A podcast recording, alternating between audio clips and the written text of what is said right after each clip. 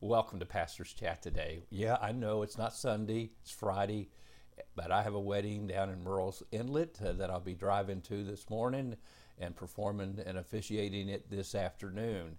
So uh, you can pray for us as we're on the road today. Well, one of the devil's greatest tools is discouragement. I'll never forget Dr. Falwell often saying, The Lord can't use a discouraged person. So the devil often gets this tool out of his tool chest to discourage people. And that's what's happened here in chapter 4 of Psalms. David, as you know, is fleeing with a small, small band of his men from his son Absalom, who has led an insurrection against him. Uh, he wrote chapters 3 and chapters 4 of Psalms in response to this uh, insurrection and his uh, state of mind and his heart and what he's facing. And it's obvious that in the midst of this great trial and discouragement, David is putting his trust in the Lord. Go back to verse 5 here in Psalm 4, and he says, Offer the sacrifices of righteousness and put your trust in the Lord. Now, today we're going to finish this psalm by looking at verses 6 through 8, the last verses of this chapter. There are many who say, Who will show us any good? Lord, lift up the light of your countenance upon us. You have put gladness in my heart more than in the season that their grain and their wine increased. I will both lie down in peace and sleep. For you alone, for you alone, O Lord, makes me dwell in safety. You alone, Lord, make me dwell in safety. Now remember, his son has an insurrection going against him. He's taken over the army of Israel. Uh, David only has a small band of men. It doesn't look real good for him. And actually, David, no doubt, is getting some reports from some of his leaders that in the ranks of the folk, there are people that are very discouraged and they're saying, Who will show us any good? There'll be many that say, maybe amongst some of his own soldiers and those that had fled with him, others maybe in Israel whose hearts were with David were saying, What are we going to do now? We don't want Absalom to be our king. What, what, who will show us any good?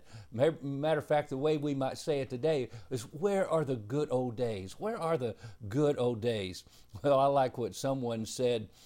The good old days is a combination of a bad memory and a good imagination.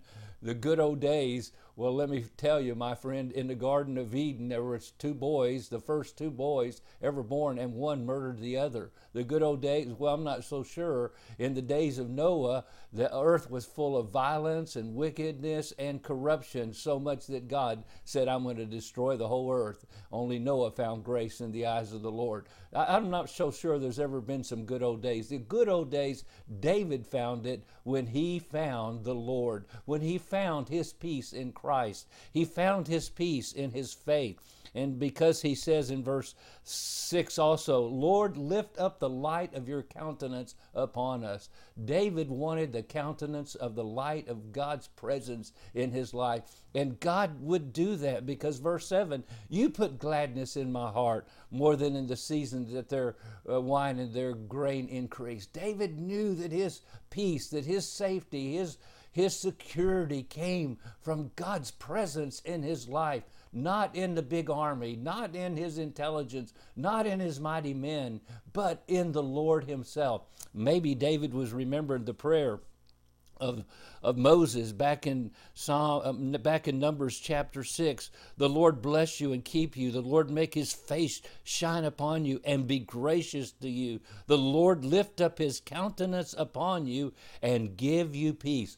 And boy, when David realized that, he had peace. Now, peace, the word, Hebrew word shalom, peace has a lot more meaning than just having a good feeling. It means fullness of life, it means adequacy, it means that you have the Lord's presence in your life. God answered his prayer almost immediately, and he says, I'll lie down in peace and sleep.